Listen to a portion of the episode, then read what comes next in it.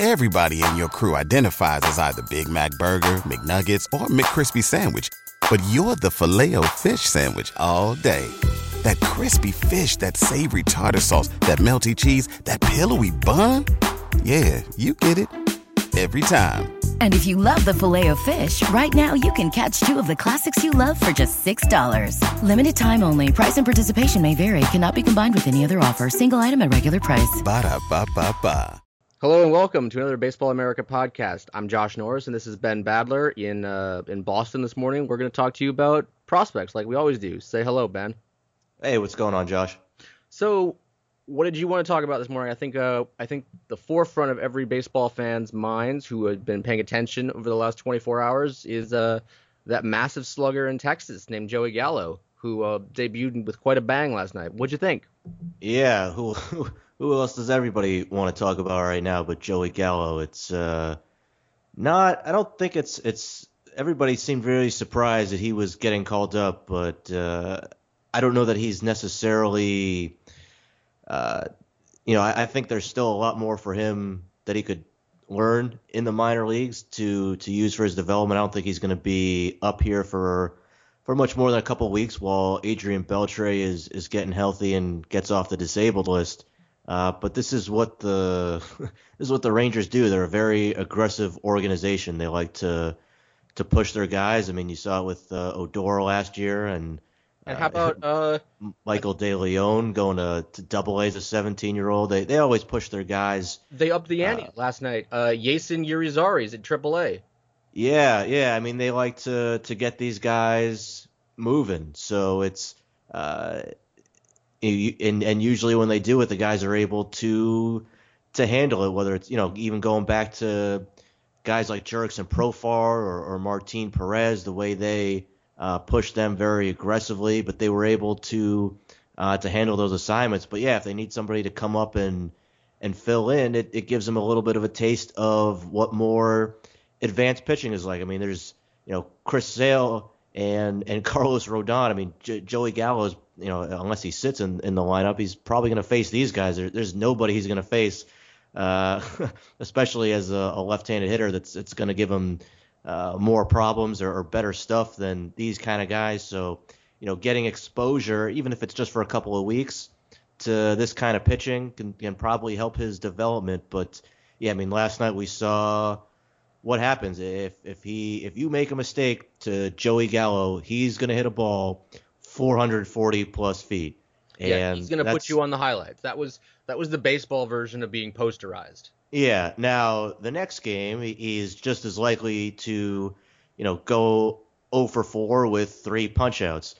But any any mistake that's in his zone, he's just going to crush. And he's not. I don't want to make it sound like he's just a, a mistake hitter because that's not what he is. That that that was what he was a couple of years ago uh, you know, when he was in Hickory and, and striking out, uh, you know, almost 170 or so times in uh, in a little over 100 games, and, and there were a lot of questions about how that was going to translate going forward. But he took uh, a big step forward last year, really cut down on a lot of that excess movement, got a better understanding of how pitchers were going to pitch to him. I mean, this is not a guy who's just up there completely hacking. He's got he's got some some type of a plan at the plate. He's got pitch.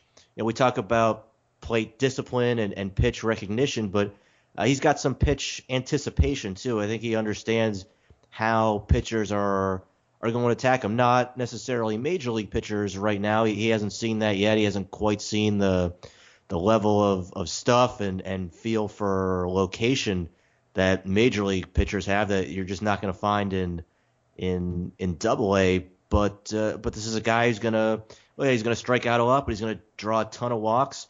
Uh, pitchers are gonna pitch to him very carefully. Uh, you know, once he once he figures out the the major league game and, and adjusts to the speed of that game, uh, so he's gonna draw a ton of walks and, and obviously hit uh, you know be a threat to hit 35, 40, maybe 40 plus uh, home runs a year. So yeah, this is uh you know I, I don't know how long he's gonna be up. I, I think in the, the future this guy's gonna be you know, obviously, I think he's got a very good chance to, to lead the league in home runs or, or slugging. But uh, I'll be very interested to see uh, how he's able to to adapt and, and how the league uh, is able to how quickly the league is able to to get a book on him, even if it even if it's just a a brief brief stint in Texas right now. I don't think it's too early uh, to get a campaign started to get Joey Gallo to the home run derby in Cincinnati uh, for the All Star game. So, yeah, I don't think anyone would mind that. No, if you could get him and Bryant and Harper and have a Vegas home run derby in Cincinnati, could, it would be amazing. I think, uh, and and everyone everyone always sleeps on Chris Carter too. I'm not saying he's he's in that category as a as an overall player, uh, but just in terms of Vegas raw power hitters, I mean the guy had 37 home runs last year, and he's he's almost like an afterthought in the uh, the Vegas uh, power power group. But well, uh, he's not he's not Bryce Harper, and he's not new and shiny like Gallo and uh, and Bryant. right. Well, all those guys are born what uh, one or, or two years apart, and, and all. We've all seen the picture of Harper and Gallo playing on the same little league team. Right, right. Did you ever play a little league team like that? well, um, when you are five, probably two, maybe five foot at the time, and 110 pounds soaking wet, everyone's Joey Gallo. Yeah. They're all Gallo. um, so no, I didn't.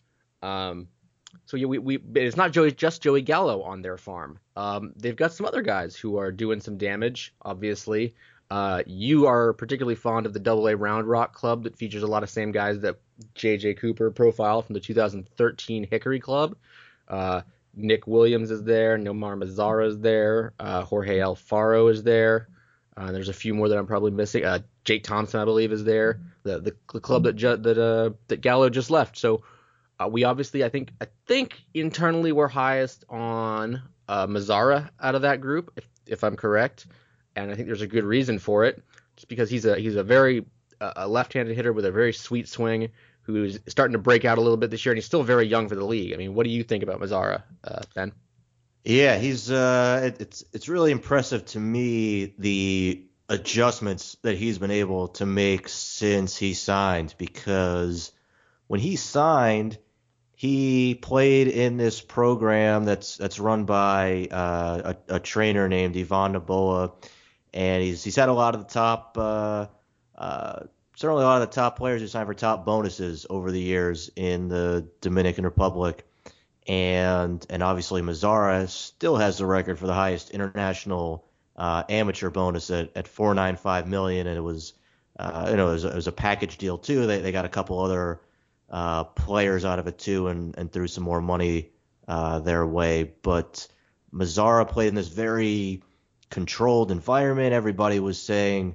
You know, we would we would see him, but he, you know he wouldn't necessarily come to our complex. They would make us go to his field which is a, a very small bandbox type of park. So he would, you know, he, he did have big raw power, but it was looked even better there. Uh, just because it was this, this very small park, he's hitting balls into the trees. It's it's very pretty to to see that. And the biggest thing was that, uh, you know, he wouldn't really play in game situations. You couldn't see him face live pitching all that much. You know, there were there were teams that did see him face live pitching, and and when he did, it there was a lot of swing and miss. There was a lot of strikeouts, and that was a that was a big concern for a lot of teams. He had this big uh, swinging leg kick that really disrupted his timing, and you know that works in in batting practice when you know the guy is. Uh, you know the you know, you know the guy throwing it to you is just gonna put it right into your kill zone, so you could put on a nice show in BP. But when the the fastballs start getting a little faster and, and the pitcher starts to, to wiggle and bends, it's it's not so easy to uh, to be on time. And when when Mazara came out that first year in uh, the Arizona League, he I think he showed surprising patience. I don't think people, you know, it's it's hard to get a read on any uh, young uh, amateur hitter, especially in uh, you know when you're scouting them in the Dominican Republic, but especially when you're not seeing them in a lot of game at bats uh, it's it's hard to gauge uh, plate discipline and, and patience, pitch recognition, things like that. Uh, so he showed some patience and, and he definitely showed power. But that you know again there was a lot of swing and miss. He went to to Hickory the next year. He had 236 and you know he was all right. He kind of held his own there for for a young kid uh, in that league, but he had to he had to repeat the league and last year, and, and that's when he really, the season went along, he kind of toned down his swing, uh, was able to to make the right adjustments and, and, cut down some of that, you know, unnecessary movement uh, that was going on in his swing, and you really saw him break out. He went to to winter ball, uh, tore it up there in, in the Dominican League last uh, uh, this past winter, and then he's just kind of carried that over uh, this year in Frisco. So uh, you're, you're seeing a much more much more refined hitter, a much more polished overall player than, than he was a few years ago. And he's you know he's really raw in the outfield. He's you know he had a, maybe an average arm at, at best uh, when he signed. Now it's a, in a you know it's it's an above average arm. He, he's become a much better outfielder, a, a much better hitter, and you know it's it's interesting because the I think he only has three home runs this year, so the the power hasn't been showing up in games so much this year. But I, I don't think anybody's concerned about that. This is a, a, an enormous human with with with plus raw power. So he, you know, as he continues to mature as a hitter and, and find that right blend between uh, being able to put the ball in play and, and being able to drive it for power in game situations, I think you're gonna you're gonna see him really take off. Yeah, and then I, I agree there. I mean, he's he's loaded with potential, just like all the other guys in this. Well, all the other guys, but a lot of the other guys in this club. Um, we, we talked about Nick Williams, who's got some of the fastest hands in the minor leagues, and just like a lot of guys in the Rangers system, is just a toolbox with with stuff he can do. He can hit, he can hit for power, he can play the outfield. Uh, and this year it's starting to show up. He's got an 18 8, or 8 18 OPS at Double A. He's got seven home runs, which is impressive because his career high for a full season is 17. So he's you know he's on he's on track to to get near that again.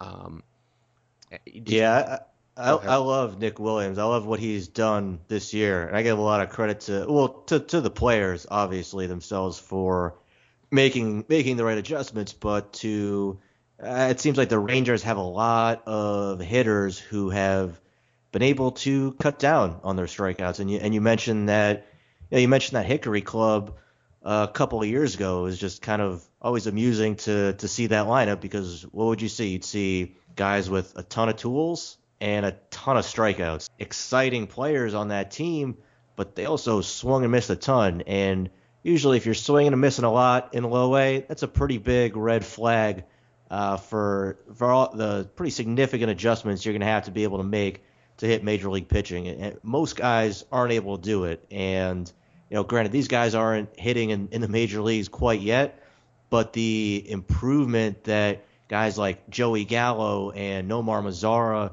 and Jorge Alfaro and, and Nick Williams uh, have made since then has been very impressive to me. I mean, Nick Williams is a guy who you mentioned his hand speed. It's it's outstanding hand speed. It's it's uh, it's a lightning quick bat, and it's for a guy who, you know, you look at the the strikeouts that he had and and the very low walk rate, but you know, every time I, I talk to a scout about him, they just refer to him as uh, they they just love his natural hitting actions, uh, and, and he always has hit for, you know, hit close to 300 for his career, but obviously in in his case, there's you know, there were pitch recognition issues, there were approach issues. He was up there uh, swinging at everything. I mean, he looked, you know, and I wrote this in his report.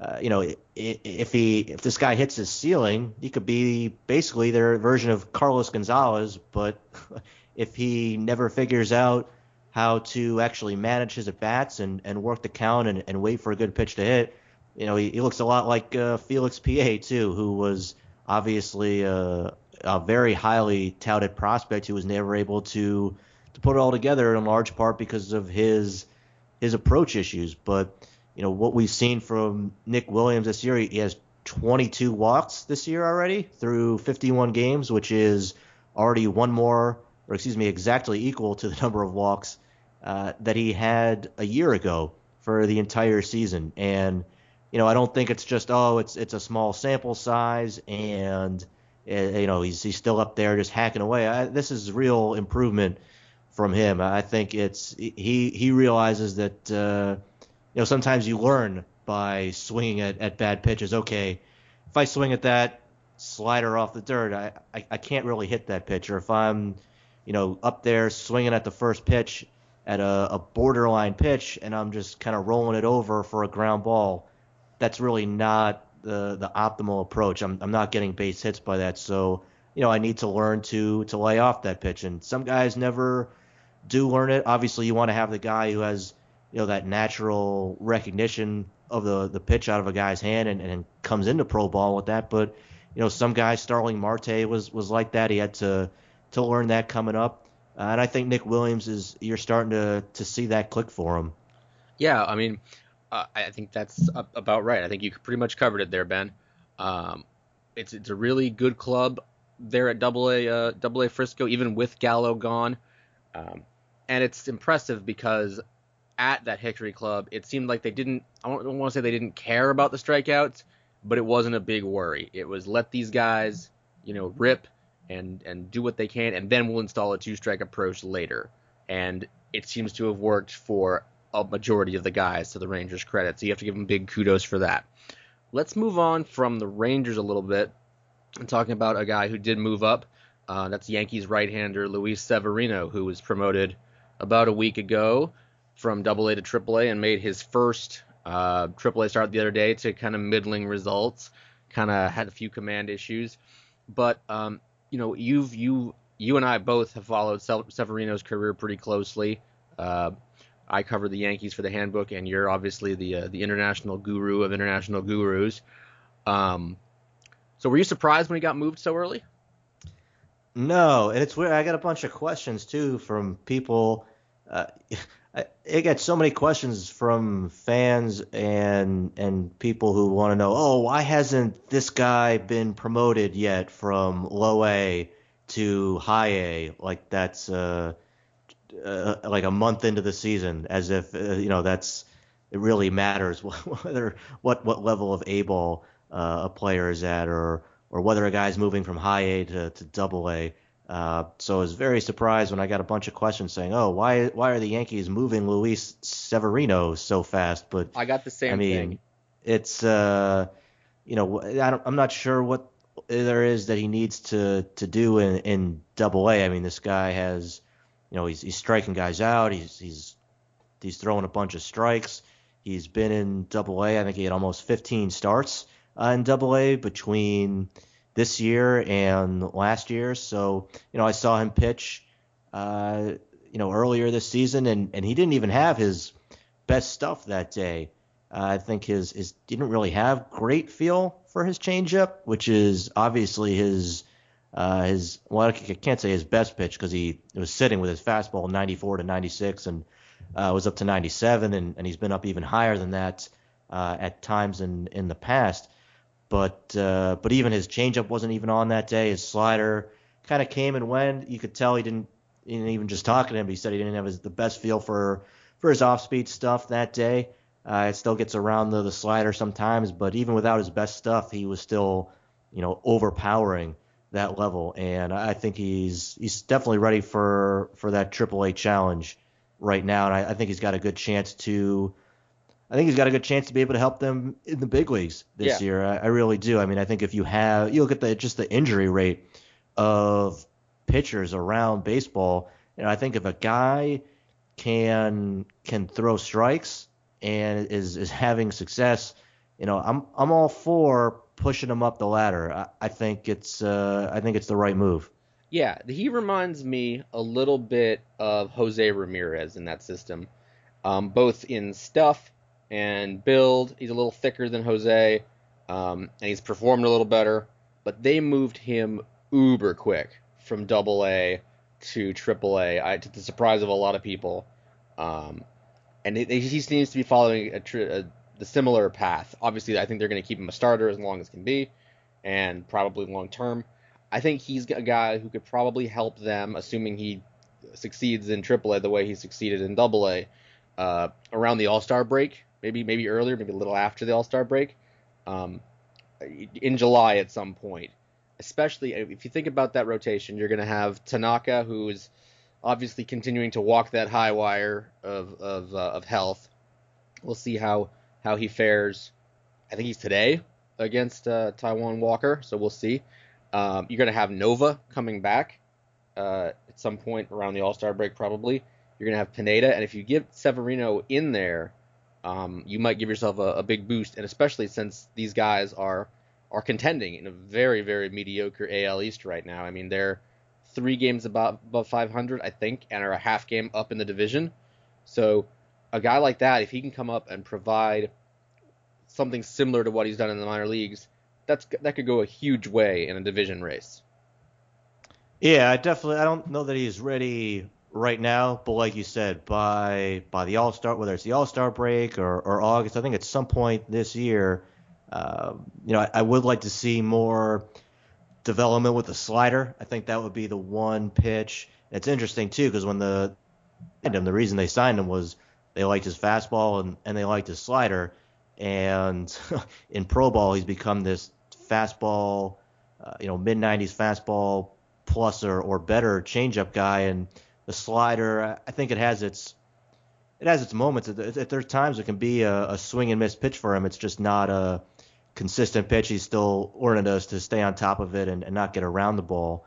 But uh, to me, that would be the biggest development goal for him right now in AAA. It's not so much being able to to repeat his delivery or, or throw more strikes. I mean, I think he has he's a, he's an excellent strike thrower. He's he's throws plenty of strikes. Uh, he's got uh, he's got three pitches. He's definitely a starter. Uh, but I would like to see him just bring along that breaking ball a little bit more. But yeah, at, at some point this season, uh, like you said, he he should be able to give that rotation a boost. Absolutely. So we agree that his promotion is not too aggressive. Um, let's move on um, and talk about some stuff that I saw over this past weekend. Where when I was in uh, I was in Tennessee from Thursday until yesterday, and in that time, if you listen to the last podcast, you know I saw the Cubs Double A team, the the Twins Double A team, the Brewers Double A team, Triple A Las Vegas, um, and I think I'm probably missing somebody in there. Uh, but that means I saw Buxton, Sano, Polanco, Berrios. Oh, the Diamondbacks Double A team. Uh, Braden Shipley, Brandon Drury, uh, Kyle Schwarber, uh, Corey Black, and Steven Matz, and Orlando Arcia, among others. So we can start there. Um, I, I wrote about Arcia today on the site, or yesterday, I guess it went up on the site, and he was he was really really impressive. I know you're super high on him. What do you what do you think about him coming into the year? Yeah, I mean I I love everything about the guy. It's uh it's a very it's a very aggressive swing. I mean I think you just look at the the the numbers that he produces and you think he'd have this you know small simple type swing because he he puts the ball in play a lot and there's not a lot of power, but uh, he's up there and he takes a, a very aggressive hack, but he has the the hand-eye coordination to to make it work. He, he covers the plate, uh, he puts the ball in play, hits to all fields, and you know it's not a a ton of power, but I don't think he needs to have a ton of power uh, to be a shortstop. I think he, he hits the ball hard enough. Uh, there's enough pop in his bats, and he's he's going to be able to to hit, get on base, be a you know a potential whether it's leadoff or, or number two uh, hitter somewhere somewhere in the top of the order, and then play above average defense at shortstop, uh, and and he's grown into you know he wasn't really much of a runner when the Brewers signed him, but he's now an, an above average runner. So this is a really really well rounded player. I think he I think he's starting to get more attention. Uh, you know, it's not like he was off the radar or anything by any means last year, but uh, I think he's really, really moved himself into the discussion among the top top handful of, of shortstop prospects in the minors right now. Absolutely. I mean, he's he's the second youngest player in that league, only to Billy McKinney, uh, at, at 20 years and change right now. And he was he's the reigning Southern League Player of the Week. He had five doubles and a bomb last week. And if you go to BA, you could see I think three or four of those doubles on uh, our video of him from the week for the, the, the three or four games I saw him, or two or three games I saw him.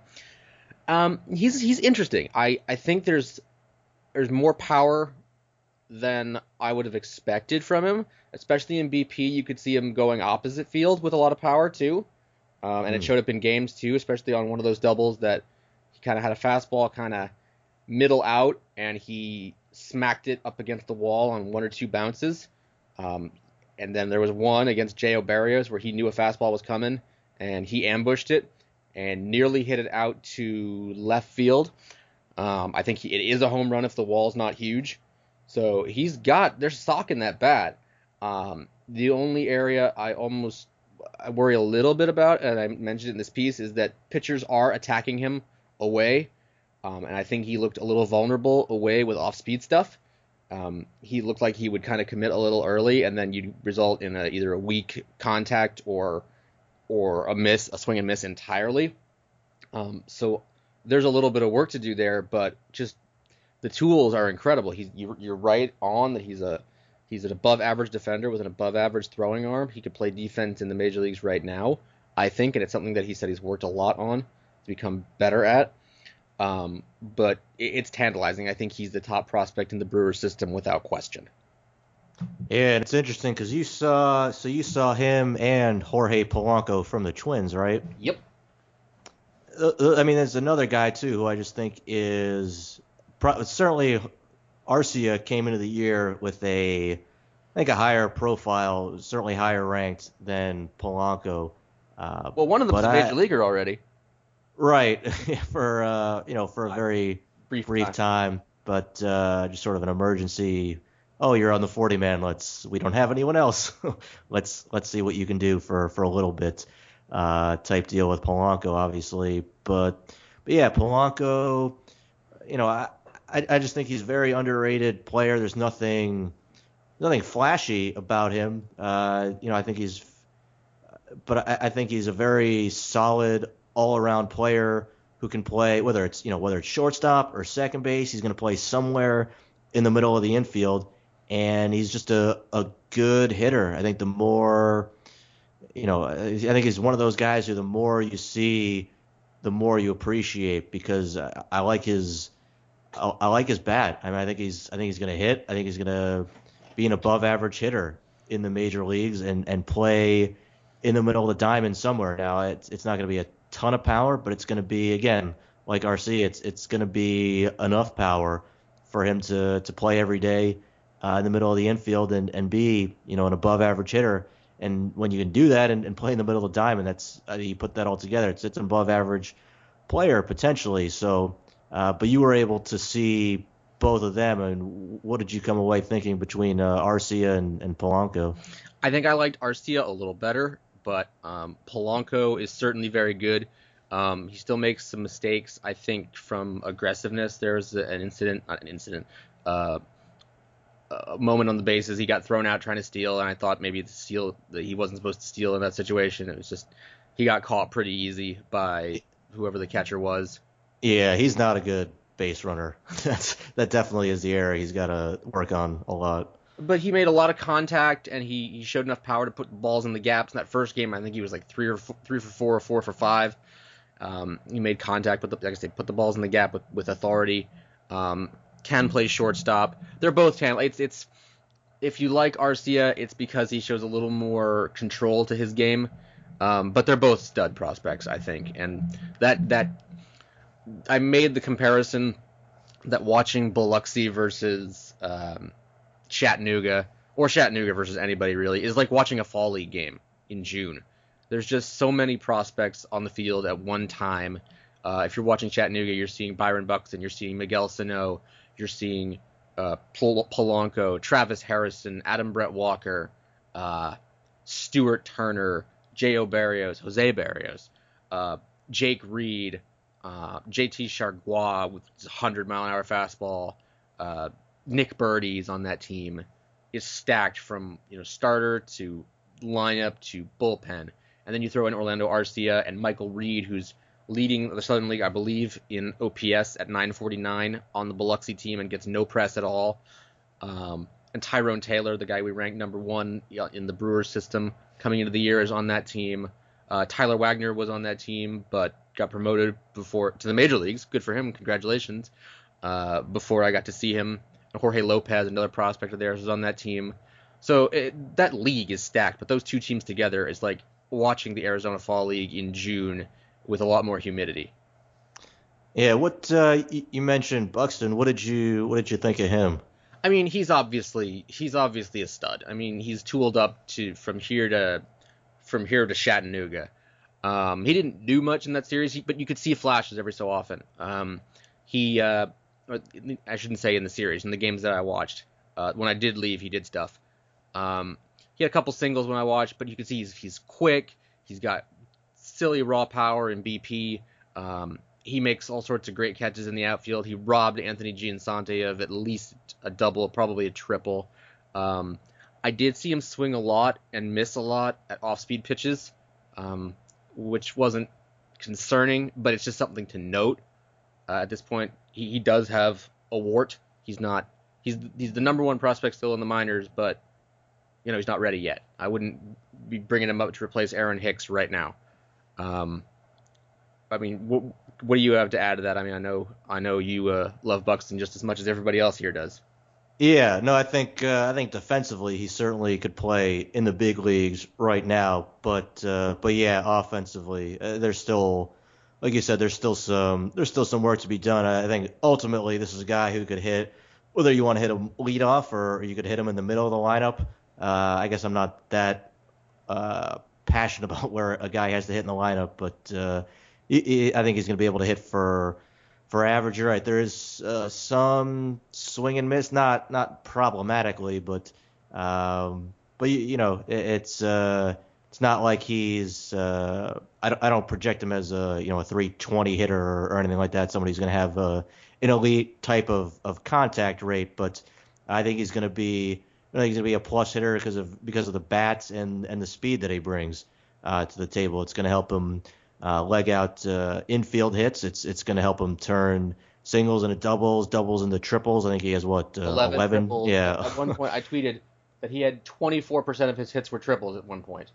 Yeah, and he has a, a pretty good idea of, of what he's doing at the plate in terms of his approach. So yeah, you're right. It's not uh, this is not a guy I would think would be up this year. Um, well, I didn't think although... Joey Gallo would be up this early. So yeah, I mean the Twins. The Twins are a much more conservative organization. Uh, certainly, if the Rangers are aggressive, the Twins are uh, definitely on on the opposite end of that spectrum. But uh, but then again, you know, the Twins are in first place in the national or in the American League Central, and it's June 3rd, and I can't believe I'm saying that because I thought this was going to be uh, the worst team in that league fairly easily.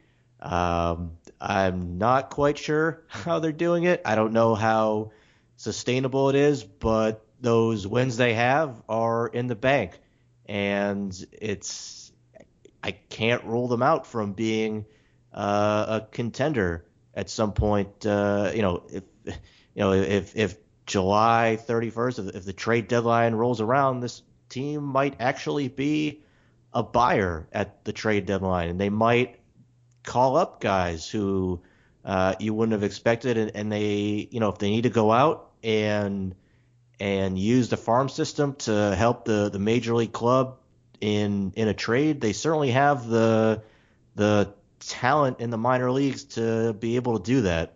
Yeah, absolutely. They have if they're buyers at the trade deadline, even without Sano and Paul, uh, Buxton on the table, they have plenty of chips. I mean, just we talked about the Chattanooga team, but elsewhere they have Alex Meyer. If you want to sell someone, he's a power bullpen arm. They have uh, Kohl Stewart uh, at lower levels. My my helium guy Chih-Wei Hu is making a lot of noise in the um, the Florida State League and made and fared pretty well for himself in one spot start in AAA.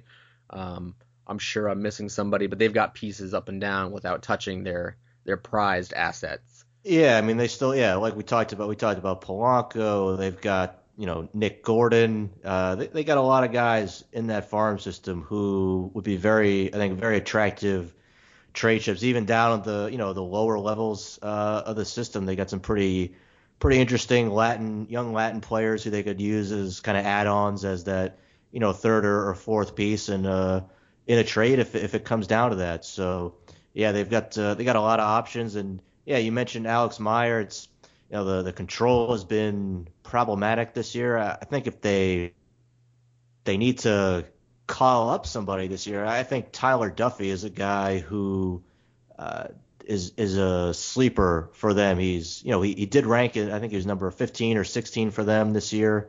Um, yeah, number 16 for them in the prospect handbook.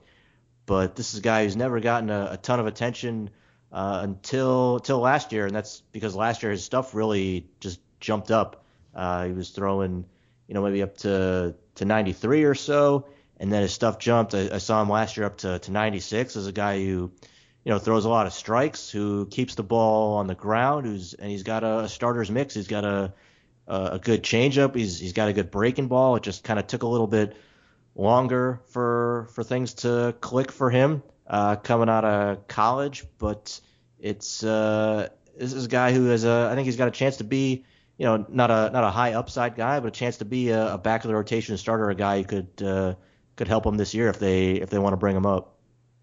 Yeah, absolutely. They they have yeah. they have an excellent system, and it's going to be able to help them whether it's in trades or whether it's uh, just reinforcements down the stretch. If they do somehow maintain this, I, mean, I don't think they will. Um, I think that's the Royals division or the Tigers division um, for the taking. Who do you think is more surprising at this point, the Twins or the Astros? Uh, that's a good question. I think. Uh, can I just answer yes? no, because this, this is hot seat, Ben. You're on the hot seat. Uh, I'm I'm very shocked by by both of them. I, I think the the Astros I, I expected to be, you know, and with for both teams I expected them to to be contending either next year or or the year after that. I mean, these are both teams with good farm systems and, and good young talent in the organization, whether it's at the the big league level uh, now, especially in in Houston uh, or or in the minor leagues. But I I just didn't expect either of them to be this good so far. Yeah, I I think that it would be the Twins would be the most surprising because the Astros their their big pieces uh, of their farm system were closer. Um, McCullers was I guess on the edge of a call up um, and got it. Preston Tucker was closer. If you believe Jonathan Singleton is ready again, he's closer. He's at AAA. I didn't think Correa would be on the verge of a call up this early, but it sure seems like he is. Um, so I, whereas Buxton and Sano are obviously coming off mostly lost years, so they wouldn't probably be able to help. Um, so I, I think the Twins are a little more surprising than the Astros. Yeah. But uh, but w- one player the Twins are, are definitely not going to trade, I think it's fair to say, is Miguel Sano. And uh, I, I love the the, the picture movie star you, you Miguel Sano. Yeah, I love the, the picture you posted the, the other day on our uh, on our Facebook page of him and uh, Buxton and and Polanco, uh, because Polanco it's it's not like he's a you know like a slim guy by any means, but you could just see with Sano standing next to him and then standing next to, to Buxton, who's all Buxton's what 6'2", 190 or so, something like that. Um, and Sano is just towering. no, Sano is a monster. He's a yeah, big boy. just a, an enormous, enormous human being, and hit a, an enormous home run in uh, in the video you posted and, and that you saw. I mean, what uh, what were your impressions of him from from watching him this this past week? I mean, there's there's still some rust to be kicked off, but man, man, oh man, is his power stupid. Uh, that video that I posted, if you can find the baseball in that video, kudos to you because it was long gone, uh, probably before I turned my camera toward the left field scoreboard, uh, and then it was in the sun. But he hit some balls like that in BP that are still he he and Adam Brett Walker during BP was just bomb after bomb after bomb. If you're on that highway outside of AT&T Field, you're very thankful there's a net up because otherwise you're calling your insurance adjuster to claim act of God, and really it's just an act of Sano. It's he's incredible. Um, I've heard that his lateral movement at third base isn't great. He did show one play that I'm sure you'll see on BA at some point where he was able to come in on the ball and one hand it and make a strong throw to first, which is encouraging. It wasn't quite the the the A Rod play where you get it off the ground. It was off a high bounce. Um, but he does have that plus arm, um, and even if he has to move to first base somehow uh, or some at some point, um, he's going to have the power and and the hitting chops to stick there. Yeah, you're not touching him in a trade. I don't think. Although my my mantra is everybody can be traded. It's just a matter of for whom. I don't believe in untouchables, so that's a small digression. Yeah, no, I I, I agree with that. There's a, there's just sort of a with him, I can't I can't imagine a practical scenario where where he's able to uh, uh, where, where a team is able to to trade for him. But I guess look on the other hand, we you know we've seen. Uh, I didn't believe Addison Russell could be traded. Yeah, Addison Russell, Wil Myers, uh, you know, Jesus Montero was at one point one of the, you know, uh, an even higher ranked prospect than Miguel Sano. So, so we have seen guys like that uh, moved, yeah, like but that that that that Pineda Montero trade that was a fascinating challenge trade, and I would love to see more like that. That you know, people on the internet uh, are going to churn out immediate who won the trades, and it's not going to be. Uh, there's not going to be a clear winner until two or three years down the line those trades are fascinating, and Sano would be a kind of guy that could be moved in one of those, but it's probably not going to happen. But it's kind of yeah, fun to think well, about. It's, uh, and it's it's I'm looking at Sano. I mean, they list him at 260 pounds now, which sounds accurate, and yeah, yeah. also sounds like uh, weight. I don't know how many 260 pound, six foot four, 260 pound third baseman there have ever been. I remember when he when Sano signed, first he was he was trying out at shortstop. Nobody thought this guy was going to be a shortstop, but he was running. If I remember right, he's running like six sevens. I mean, he had he could run. He had some speed at the time. Uh, he was athletic. Obviously, he still has a, a strong arm. Uh, it sounds like even even coming off the surgery now. Uh, so we, everybody just assumed this guy would go to third base, right field, you know, maybe first base, just depending on how the body developed. Just because everybody thought you know this guy's going to blow up and be uh, just be a huge person, and that's been correct. And I don't know, has he has he lost his athleticism, or do you think the athleticism is still there to play third base? Or I mean, it's just you don't see anybody who's 260 pounds. Well, uh, with well, the exception of maybe Pablo Sandoval, but even he's not. Uh, yeah. Juan Uribe. Yeah, he's six, yeah, he's, he's, listed as six foot two forty five, I think, which is yeah, he's yeah, he's so I mean you, you can get away with some different shapes at uh, at the position, but you have to be you have to, you have to be an excellent well. yeah, you have to be an excellent athlete for uh, for your size, have quick reactions and, and hand eye coordination and arm strength to to play the position. I don't know, it's it's always hard for me to judge a guy defensively after just seeing him a few games. What were your impressions of him uh, in the field? Uh, he's okay there. He's they, like I said, the, the lateral range isn't great. The arm is strong, but something someone was mentioning to me was that he doesn't know right now the finer points of playing third base, like when to play in, when to play back, when mm. to read a guy's swing better. It, that's the kind of stuff that's not going to show up in a box score or a video for that matter. Um, that he still needs to learn, um, even if he had a fielding percentage of a thousand. Um, it's that's that kind of stuff. It's going to take a little longer for him to learn to to see whether the final verdict is that he can stay at third. Um, you heard a lot of things about Maikel Franco, whether he could stick at third, um, and I think he can. Uh, he's not the most fleet of foot guy in the world, but he's got great instincts over there, Maikel, uh, and he's got a strong arm to make up for some of that lack of lateral range. So they're working very hard with him on agility. There's a video on our Facebook page and our Instagram of him.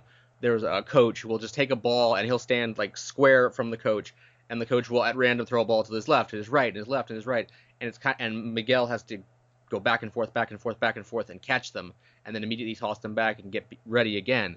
It's kind of like juggling, but your your the ball flight is controlled by somebody else's hand and uh, he does okay with it. There's some times where he misses and then has to take a few breaths because he's winded.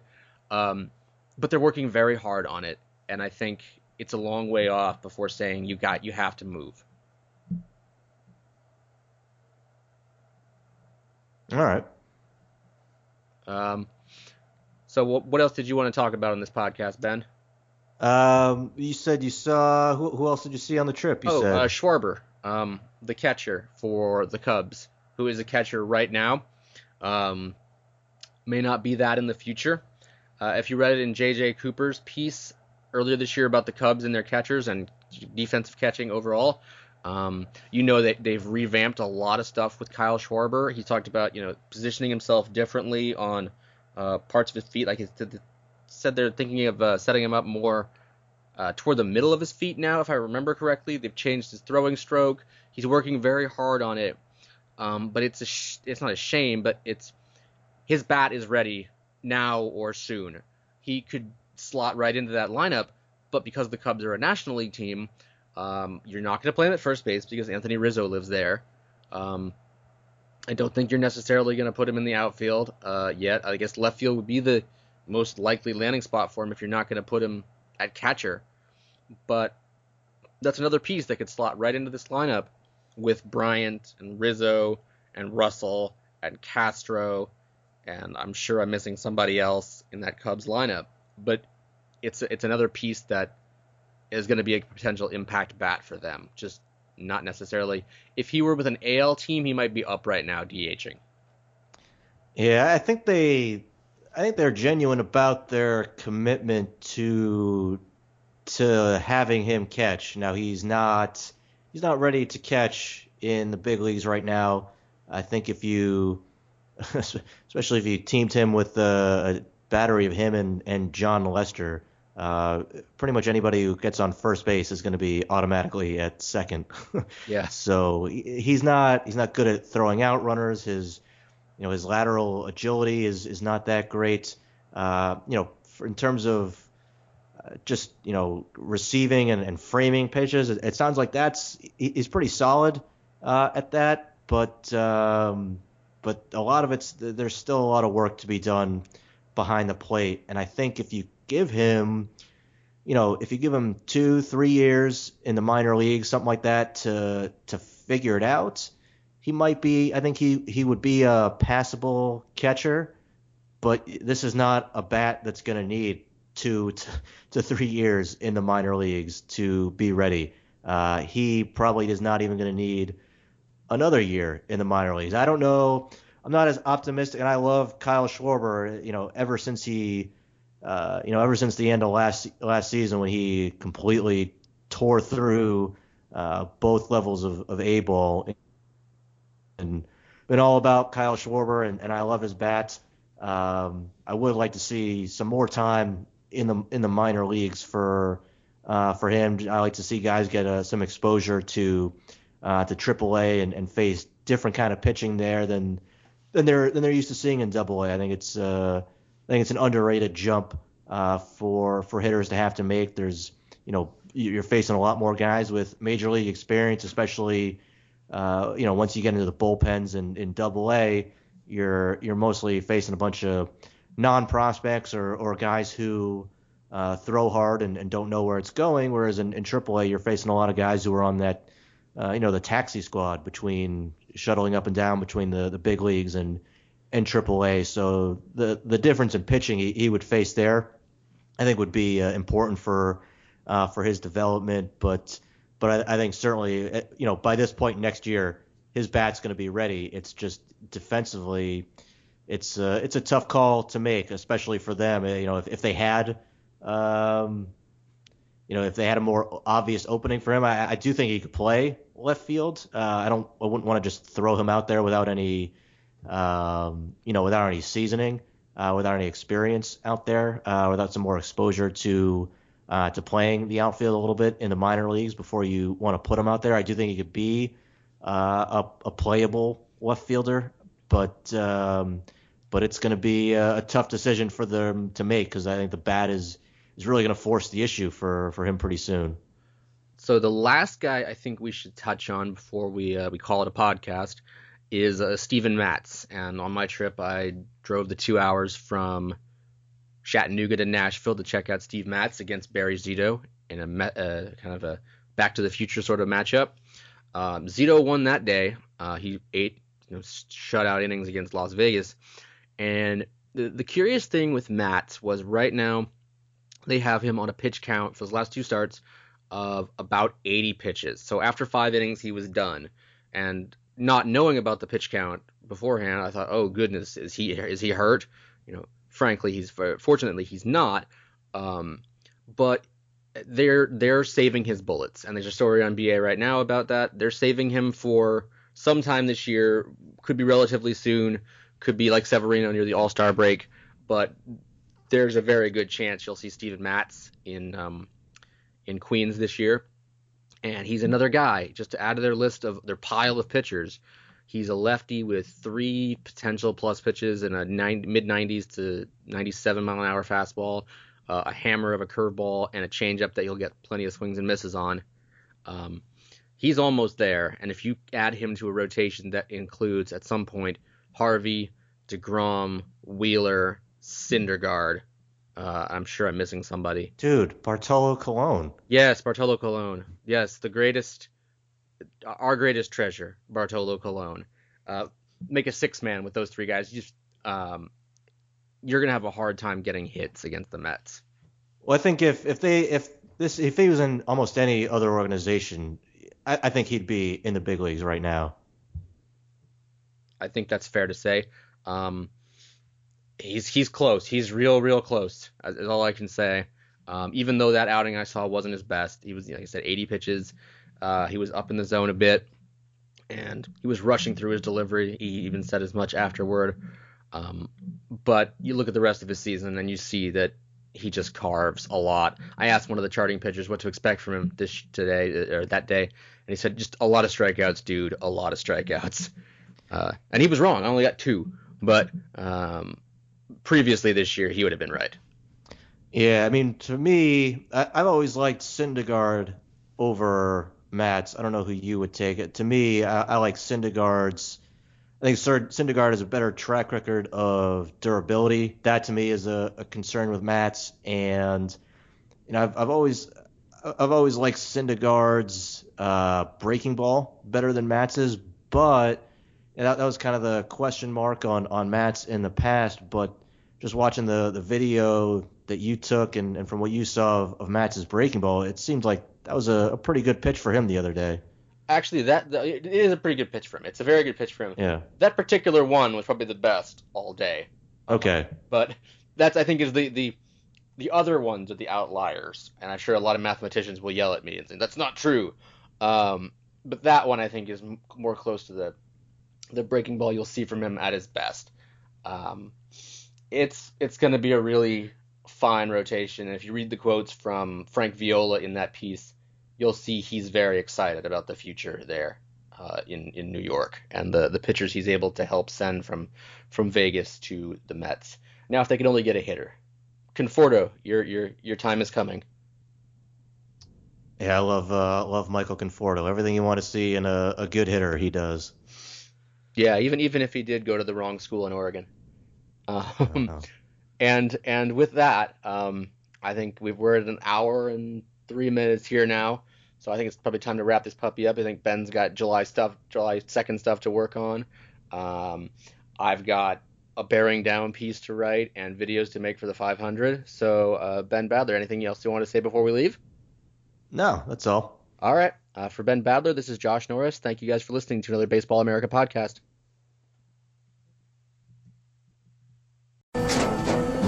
After the end of a good fight, you deserve an ice cold reward. Modelo is the mark of a fighter. You've earned this rich golden lager with a crisp, refreshing taste. Because you know the bigger the fight, the better the reward. You put in the hours, the energy, the tough labor. You are a fighter, and Modelo is your reward. Modelo, the mark of a fighter. Drink responsibly. Beer imported by Crown Port Chicago, Illinois. Everybody in your crew identifies as either Big Mac Burger, McNuggets, or McCrispy Sandwich. But you're the filet fish Sandwich all day. That crispy fish, that savory tartar sauce, that melty cheese, that pillowy bun. Yeah, you get it. Every time. And if you love the Filet-O-Fish, right now you can catch two of the classics you love for just $6. Limited time only. Price and participation may vary. Cannot be combined with any other offer. Single item at regular price. Ba da ba ba ba.